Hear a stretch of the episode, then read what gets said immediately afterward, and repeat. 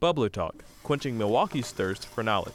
We use zip files every day in many unseen ways. They make it possible for us to compress files into a smaller package, and this compression format revolutionized the way information could spread between computers at a critical time before the internet.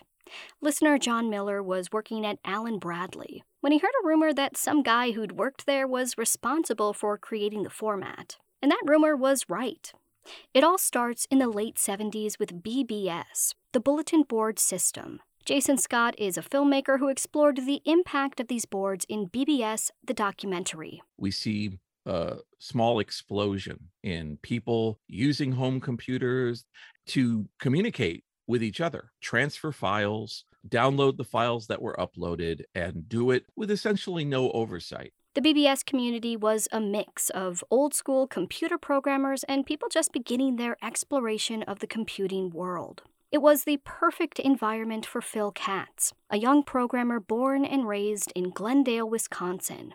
Friends and colleagues like Doug Hay describe him as socially awkward but incredibly intelligent. And his talents flourished in this community of people who were creating the building blocks of computer technology and what would eventually become a cornerstone of our society. But of course, computers had to become more accessible for any of that to happen. And one of the major issues was simply transferring information to different computers. Hay explains more. When you would transfer a file, like let's say you wanted to download some kind of a word processor program, and there was maybe 80 files total that you had to download. Well, originally with bulletin boards, you had to go on there and download 80 individual files, and it was a big pain in the butt.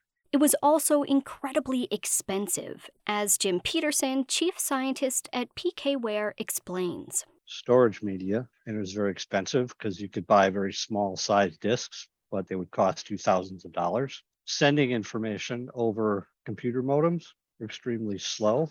There had to be a way to make files smaller without losing the integrity of the original data. What you needed was a compression algorithm. To put it simply, these algorithms reduce file size by reducing redundancy in the data. So if I say to you, the cat goes up the hill, and then I say to you, the dog goes up the hill, those two sentences only have one word that's different. So I could take that first sentence without the word cat and say, whenever I say this one single character, that means the blank goes up the hill. The result is that, especially repetitive files, can go down sometimes 70 or 80% smaller. ARC was one of the first compression formats to become popular on BBS because it both compressed the size of the files and turned them into a single downloadable item.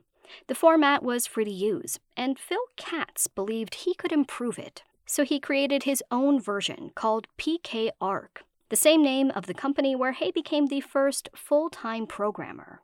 But the creators of ARC weren't too happy, so they sued, and they won but they also lost. The BBS community was mortified that someone would sue another member of the community. Katz teamed up with another programmer to create a new format, PKZip, which became Zip. The BBS community flocked to the new format. As soon as we created the Zip format, ARC was dead. Within six months, it was dead. The company changed its name to PKWare, and it's still based in Milwaukee. But Phil Katz is gone, he died in 2000 at just 37 years old. It was a tragic end to a man whose life forever changed our world.